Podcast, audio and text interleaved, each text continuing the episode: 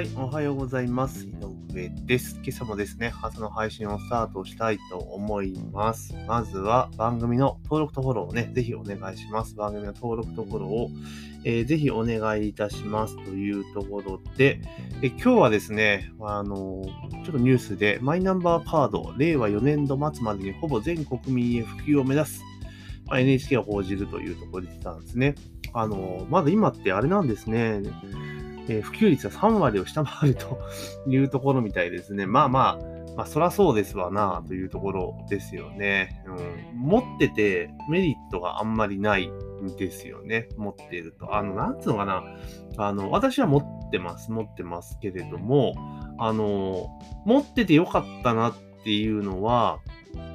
もちろん、その、なんて言うんだろう。あの、ね、個人事業主として活動してるので、例えば住民票取ったりとか、民間証明取ったりとか、まあそういった時にマイナンバーカードだと結構便利なんですよ、やっぱり。ささっと取れるから便利なんですけど、で、しかも、なん全国で取れますよね。あの、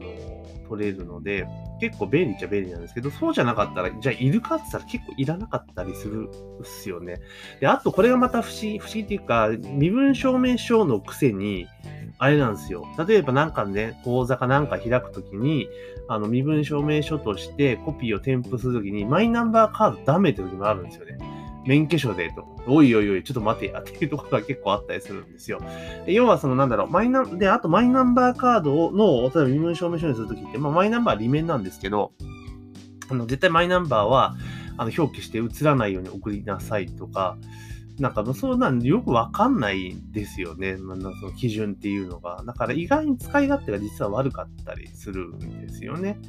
だからそこら辺を解消しない、するか、もしくは、なんていうんかな、あの、もっと作ることに対する特典っていうのを作っていかないと、多分ね、そうそう普及はしないと思うんですよね。うん。で、なんかね、その、今このツイッター見てるんですけど、記事に出てると、やっぱりその、なんか、メリットはやっぱないとかね、うん、セキュリティが信用できないとか、まあいろいろあるわけですよね。うん、確かにそうだよな。だから、例えば、マイナンバーカードをまあ普及してて、例えば、えー1世帯、ね、1世帯あたりに、例えばマイナンバーカード持ってたら、あの、5000円減税するとかね、まあ、5000円税額控除じゃなくてね、所得こう所得から要は控除できるとかね、え、1人当たり。だから例えば4人家族で全員持ったら2万円引けるとか、そういうのにしてくれると結構ね、あの、使う人は多いんじゃないかなという気はしますよね。あとはこの給付金の時とかに、あの、なんだろう、マイナンバーカード持ったらすぐ受け取れるとかね。うん、まだマイナンバーカードにちゃんと口座を紐付けて、で、そういったことをすぐ受け取れる。で、あとはそのなんだろう、あの、行政とかの手続きがもうマイナンバーカードがあったら劇的に早いとかね、手続きが超早いとか、そういうメリットがないと、なんか、あんまりじゃあ持っててもどうなんていうところは、まあ正直ありますよね。うん。で、これやっぱちゃんと制度として回していったら、よくその、なんて言うんだろう、その国民総背番号制でどうじゃこうじゃっていう人いるんですけど、でも、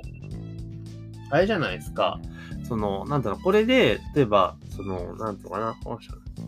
所得とかも全部補足できて、えー、所得とか全部補足できるのが創世番号なんかで嫌だっていう人もちろんいるんですけど、でもそうする、そうすることによって、あの、ね、税金とかね、社会保険料とか、そういったものの徴収とかも全部明確になるじゃないですか。クリアに内容せしてしまえば。うん。で、そうすると、あの、本当に所得の再分配っていうのがしっかりできるようになっちゃったりするわけですよね。そういった使い方をして、例えば本当に、だから、例えば事業、児童手当とか、だってマイナンバーカードってことは、その生まれた時からそのマイナンバーって付与されるわけじゃないですか。ね、付与されるってことは、で、それがあれば、例えば児童手当とかももう自動的に申請しなくても勝手に振り込まれる。だから口座をもう紐付けるってことをしてしまえば、ね、勝手にもう振り込まれるとかね。で、例えばその年間の所得が、あの、生活保護、えー水準まで落ちて、落ち込んでしまったら、もう自動的に生活保護で支給されるとかね。それぐらい、やっぱメリットがあるっていう。だから、いちいち申請しなければもらえないっていうのは現状じゃないですか。だけど、マイナンバーカード持ってたら、もう申請しなくても基準を自動的に満たせば、もう支給されるようになるとかね。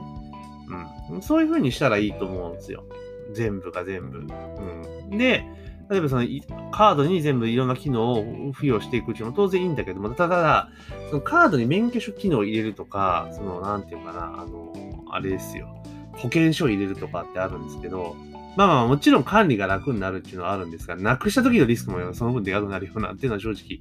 まああったりはしますよね。うん、だから、まあマイナンバーカードを入れまあ、なんか免許証とかでもね、結局一緒ですもんね。なくす人はなくしますからね。うん。だから、そこら辺なくした時のセキュリティをどうするかっていうところですよね。免許証番号ってやっぱりその、マイナンバーの重みって全然違いますよね。うん。だから、マイナンバーのその番号を明記するのではなくて、その何がしかをすることによって暗号化してというか、直で表示しない。だけど、あることをすると見えるとか、そういう工夫は必要ですよね。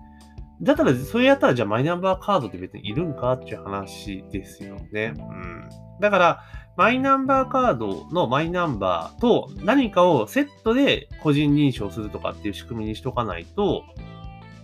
結構あれですよね。ちょっとリスク高いですよね。そのマイナンバーが出ちゃった時って、ねえって話じゃないですか。免許証とかだったら免許証の番号変わるですよね。再発行とかしたら。